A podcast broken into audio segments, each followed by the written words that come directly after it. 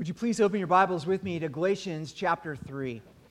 And at this time, we're going to dismiss our children to Children's Church. So if you have little kids who are preschool age through third grade, you can meet Miss Sierra in the back.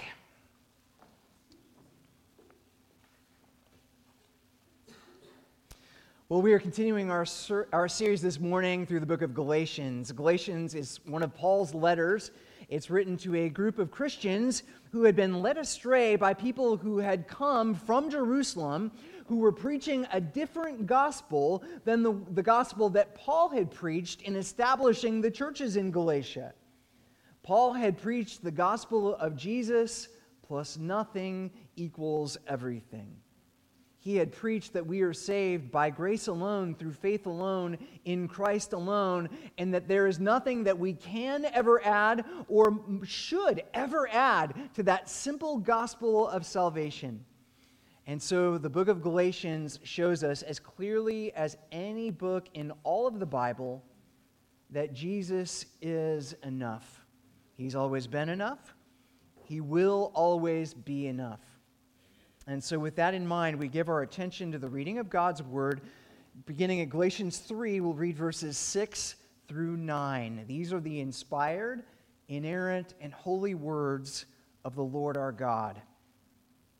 Just as Abraham believed God, and it was counted to him as righteousness, know then that it is those of faith who are the sons of Abraham in the scripture, foreseeing, foreseeing that God would justify the Gentiles by faith, preached the gospel beforehand to Abraham, saying, In you shall all the nations be blessed.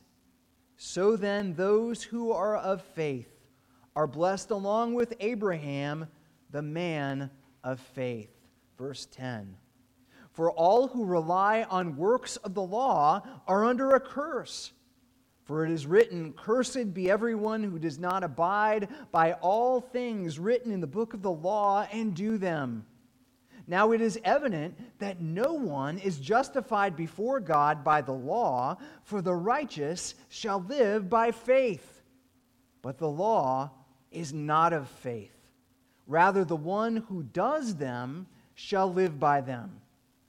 Christ redeemed us from the curse of the law by becoming a curse for us. For it is written, Cursed is everyone who is hanged on a tree, so that in Christ Jesus the blessings of Abraham might come to the Gentiles, so that we might receive the promised Spirit through faith.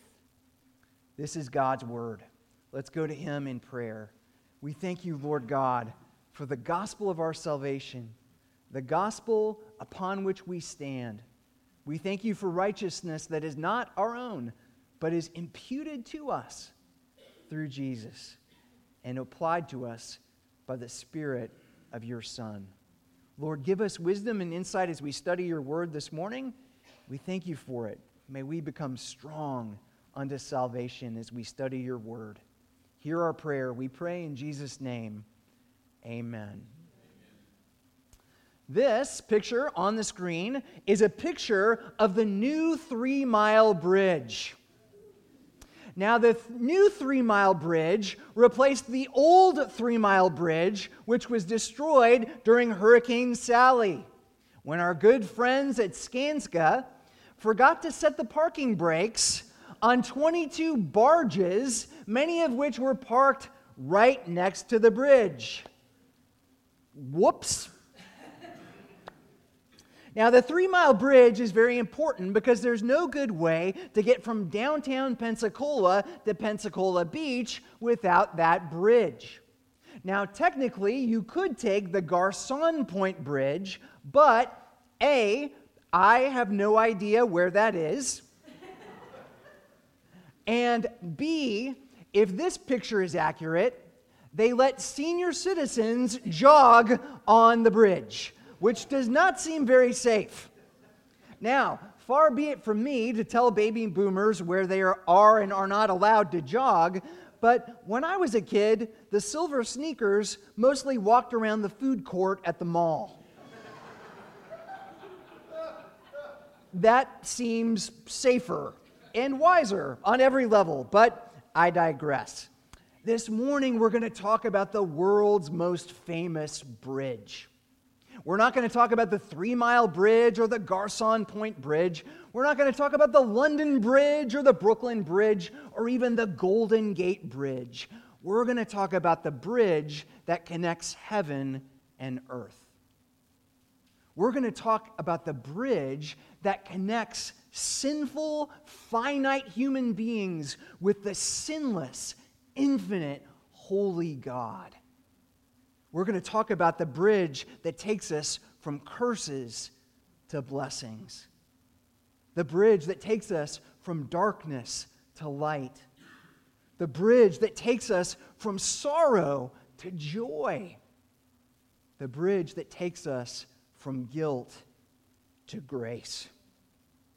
Theologians call it the doctrine of justification, the good news that sinful people are declared righteous in the sight of God because Jesus built a bridge.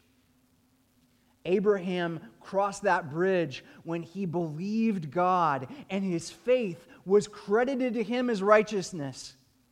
We cross that bridge as spiritual children of Abraham when we believe in Jesus, who redeemed us from the curse of the law by becoming a curse for us. According to the Bible, our good works and our good intentions can never bridge the gap that separates us from God. That's something that only Jesus can do. But the good news, the gospel of our salvation, is that's what Jesus did do. He bridged the gap when he died on the cross and rose again. Jesus, the blessed Son of God, became a curse for us.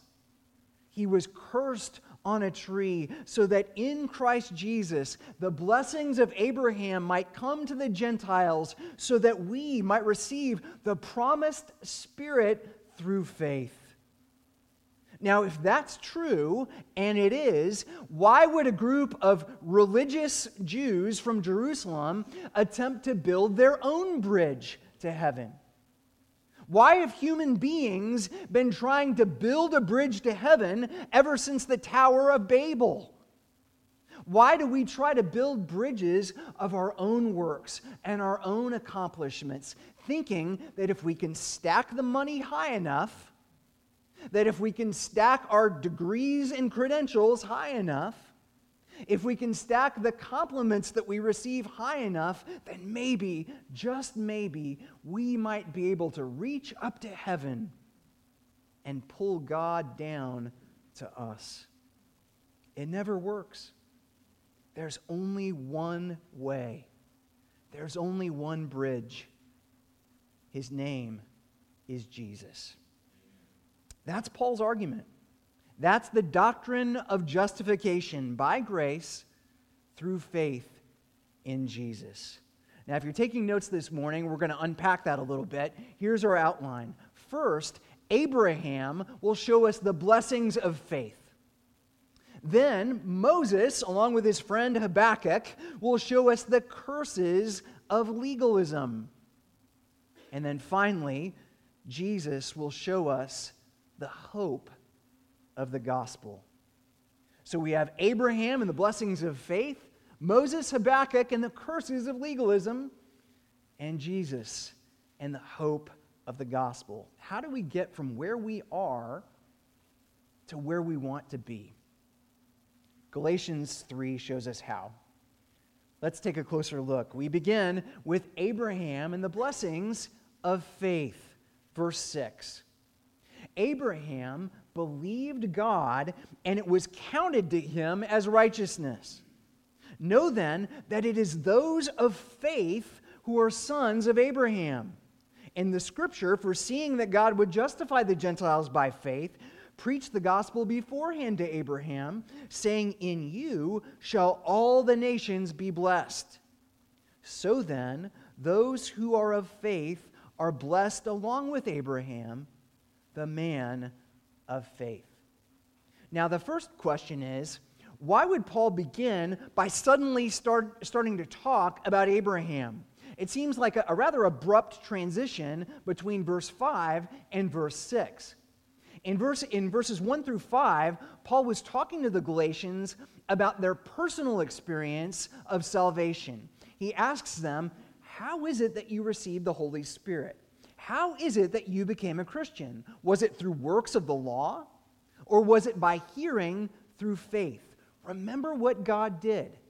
Remember that your salvation is not something that you achieved, it was something that you received. Now, in verses 6 through 9, Paul pivots to make a biblical argument for justification by grace through faith. He says, Think about Abraham. Think about Abraham. Did Abraham achieve his salvation by his good works? Or did he receive his salvation by grace through faith? It's a brilliant argument because Abraham was essentially the George Washington of Israel. He was the founding father of the Israelite nation. If you could put four people on the Mount Rushmore of Israel, we would put in chronological order Abraham, Moses, King David, and Elijah. Those are the big four. Now, you can make a case for others. I'm sure you can make a case for Solomon or Elisha, Ruth, Esther, maybe the prophet Isaiah, but the, it's a short list, and those four Abraham, Moses, David, and Elijah are the four most prominent people in the history of the nation. The false teachers who were leading the Galatians astray by claiming that Mo- they were claiming the mantle of Moses who gave the law at Mount Sinai. They were saying, Moses is our guy. We represent Moses, and you need to obey the law of Moses if you want to really be a true Christian and follow the Lord. Now, look at what Paul is saying. He's saying, let's not start with Moses, the second great man of Israel. Let's start with Abraham. Let's start with the founding father of our nation. Did Abraham need to keep the law of Moses? Did Abraham need to be circumcised in order to receive the blessings of God? The answer to both questions is a resounding no. First off, eh, the law of Moses didn't even exist when Abraham was alive. He couldn't have specifically kept the Ten Commandments because the Ten Commandments had yet to be written by God on the stone tablets and brought down from Mount Sinai. So that's an impossibility. Second of all, if you read the story of Abraham, which begins in Genesis chapter 12 and concludes much later in the book, all the promises of God are given to, uh, given to Abraham before he's circumcised. He's given the first promises in Genesis chapter 12, and he finally is circumcised in Genesis chapter 17. So, five chapters and many, many years pass between the time when Abraham received the unconditional promises of God I will make you a great nation, I will make your children like the stars of the sky, I will make you a people. All of that came long, long before the, the sign of circumcision. So, why was Abraham circumcised? If, if circumcision was not a, an act of obedience by which he obtained the promises of God, what is it?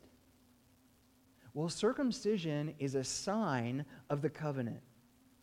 It's not the condition of the covenant, it's the sign of the covenant. God didn't say, if you get circumcised, I will bless you. He said, I will bless you. Now circumcise yourself, mark yourself off as a constant physical reminder that you belong to me, as a constant, almost sacramental reminder that we are saved by grace through faith in the living God. First comes grace, then comes gratitude. At one point in the story, as if to drive this home, God actually made promises to Abraham while he was asleep. You can't earn, let me uh, suggest to you that you would be a, have a hard time keeping your end of the bargain if there's a bargain going on if you're asleep. Okay? And so Abraham, fully asleep, receives the promises of God, a vision of the Holy One, walking through the pieces, God taking the, the covenant on curses on himself. It couldn't be more clear. Abraham was not blessed because he was a good man. Abraham became a good man because he was blessed. Abraham was justified by grace through faith. So, how do we become children, sons and daughters of Abraham? The same way by grace through faith. Abraham believed God and it was counted or credited to him as righteousness. And we believe God and it's counted or credited to us as righteousness. If you believe the promises of God, if you trust the God of Abraham, you'll cross the bridge from earth to heaven, and your father Abraham will be waiting for you on the other side. Verse 9 So then, those who are of faith are blessed along with Abraham, the man of faith. If you're a Christian, Abraham's family is your family. Abraham's Savior is your Savior. Abraham's king is your king. And Abraham's God is your God. If you believe in Jesus, if you receive him as your Savior and Lord, your faith will be counted to you as righteousness, and you will be blessed along with Abraham, the man of faith. That leads us to Moses, Habakkuk, and the curses of legalism. Now, the interesting thing about legalism is that there's a religious form of legalism and there's a secular form of legalism. On the surface, they seem very different, but if you look closer, you see that there really are two sides of the same coin. Religious legalists ask the question is faith really all we need? What about morality? What about obedience? What about good works? What about the Ten Commandments? What about dancing? What about drinking? What about smoking? What about people who've been divorced? What about people from other denominations? Are, can those people get saved? It doesn't seem very likely. Now, on the other hand, secular legalists asks, why do we need faith at all? Isn't it enough to simply be a good person?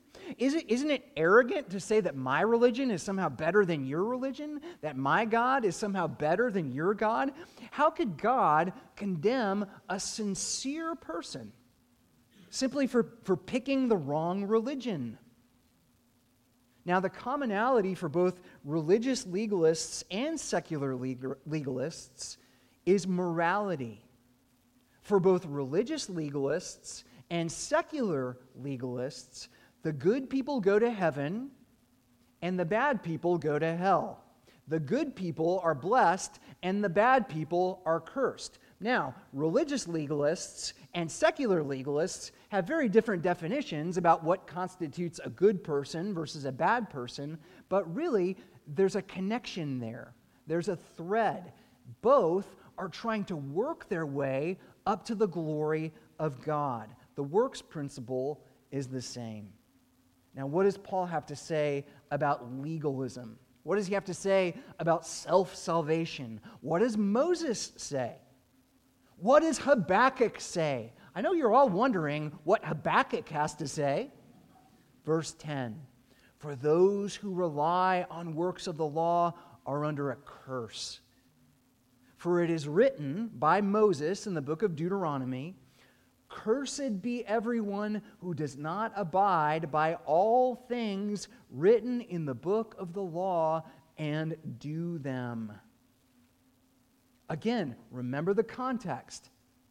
These legalistic Christians were saying that Moses is our guy. We want you, Galatians, to follow the laws of Moses. You can't just believe in Jesus and then act like you're done. True Christians are circumcised. True Christians don't eat bacon. True Christians make a pilgrimage to Jerusalem every single year. There's Passovers and feasts and holidays. Now, Paul says, okay, let's talk about Moses. what exactly did Moses teach about keeping the law? What exactly did Moses say about obeying the laws that he had received from God? Here's what he says He says, Cursed be everyone who does not abide by all things written in the book of the law and do them. In other words, legalism is a curse.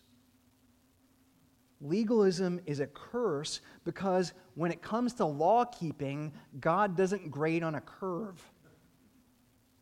When you commit to this idea that I'm going to work my way to heaven, here's what you're signing up for personal, perpetual, perfect obedience to the law of God. Now, you might say, well, okay, Pastor Joel, I get it. But that kind of, sounds more like the Old Testament God. He's a lot more strict. New Testament God is a lot more gentle. Jesus, gentle Jesus, meek and mild, all that.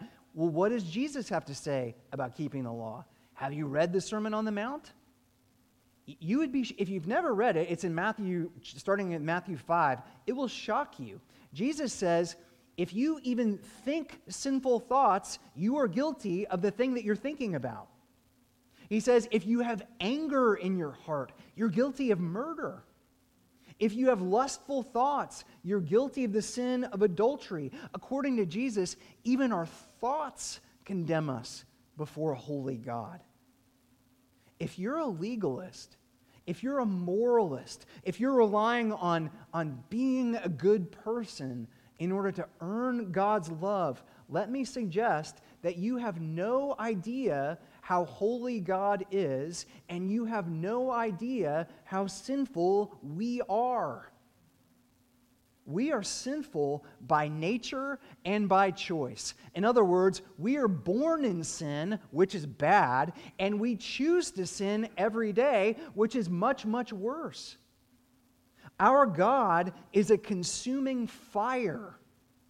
He cannot and will not tolerate sin. He will not tolerate the sins that we commit, and He will not tolerate the sins that are committed against us.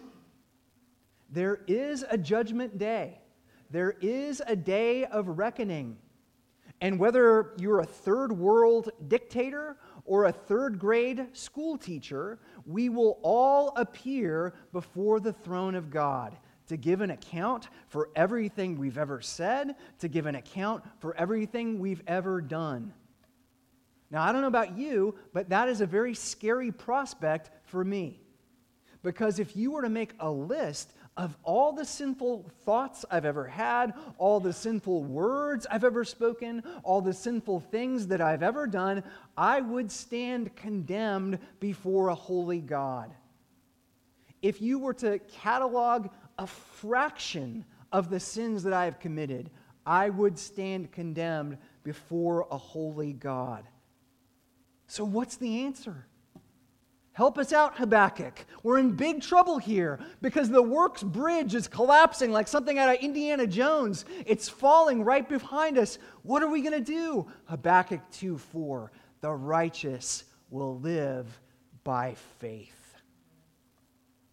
in case that's not clear enough for you, Paul adds this, verse 12, but the law is not of faith. Rather, here's Moses again, the one who does them, the one who keeps the commandments, shall live by them. For many, many people, legalism seems like a viable option. Whether it's secular legalism or religious legalism, the idea that if we can just keep the rules, then we can just walk our way right to heaven. And we don't need to give our lives over to God. We don't need to trust. We don't need to have faith. We can do for ourselves what God says only that He can do. It's not a viable option. We will not be fine. Legalism promises blessings and it delivers curses every single time. So, so what is our hope? what are we to do? That leads us to our third big idea. We'll conclude with this Jesus and the hope of the gospel. When it comes to salvation by grace through faith in Jesus, a lot of people, probably the most common question that I get is, well, how do I know if I have true faith? How do I know if I have enough faith?